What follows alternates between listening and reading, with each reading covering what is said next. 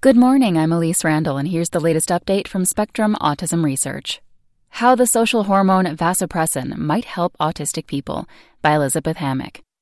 A wealth of research supports the role for the hormone vasopressin in social behavior. Also known as antidiuretic hormone, vasopressin is a small peptide that regulates a variety of functions such as thirst, water balance, blood pressure, and social behavior. Because of its effects on social behavior, the vasopressin system may offer therapeutic targets for easing social impairments in autism. Two clinical studies published this year showed promising results. One study published in May in Science Translational Medicine suggested that delivering vasopressin via the nose increases social behavior scores in autistic children. The other, in the same issue, revealed that blocking vasopressin with a pill called balovaptan modestly improves social and communication skills in autistic adults.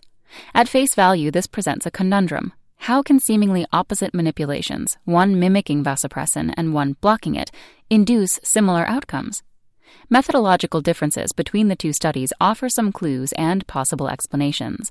Analyzing the studies in tandem also offers up new research questions to explore around the topic of vasopressin and social behavior. Age difference. The age of the participants in the studies differs. One study was in children and the other in adults. Children are not just small adults, and we cannot assume that drugs have the same effects at all ages. In fact, treating children with intranasal vasopressin produced a large effect on social behavior, whereas treating adults with an oral vasopressin blocker produced a small change. Perhaps the vasopressin system plays one role during development, such that children need more vasopressin signaling for prosocial behavior, and a quite different role in adulthood. Another possible explanation is that the drugs, as administered in the studies, acted on different parts of the body. Spraying vasopressin into the nose may act locally or may cross into the brain. Our unpublished research in rodents shows that vasopressin receptors are present in the mouth and nose and could convey information to the brain. By contrast, the drug balovaptan, given orally, is absorbed into the bloodstream and delivered throughout the body, including the brain. We usually think of the behavioral effects of drugs as being mediated in the brain. However, vasopressin has known actions on peripheral tissues, which could indirectly influence behavior. For example, it has become clear that the hormone acts in the periphery to induce feelings of arousal. Overall, it is still unclear whether peripherally applied vasopressin drugs affect behavior by acting in the periphery, in the brain, or both. Indirect actions. The two treatments also may differ in how they interact with the four types of receptors that bind to vasopressin and convey its message. Three of the receptors, V1A, V1B, and the oxytocin receptor, have known roles in regulating social behavior. The fourth, called V2, regulates kidney function. Like vasopressin produced in the body, vasopressin delivered intranasally may bind to all four of these receptors.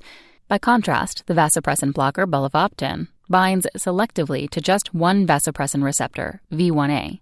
Perhaps blocking one receptor type forces the normally circulating vasopressin to act on other receptors to promote prosocial effects. In this scenario, balovaptan would indirectly increase overall vasopressin activity at the three remaining receptors. As a next step, researchers need to replicate these initial studies. They also need to make sure that these treatments are safe by watching out for side effects in larger trials. Researchers also need to determine how vasopressin affects social behavior at different stages of development and in different behavioral contexts.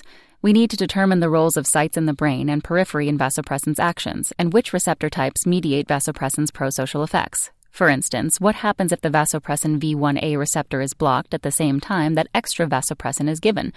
A better understanding of how vasopressin works in the body may ultimately lead to better treatments.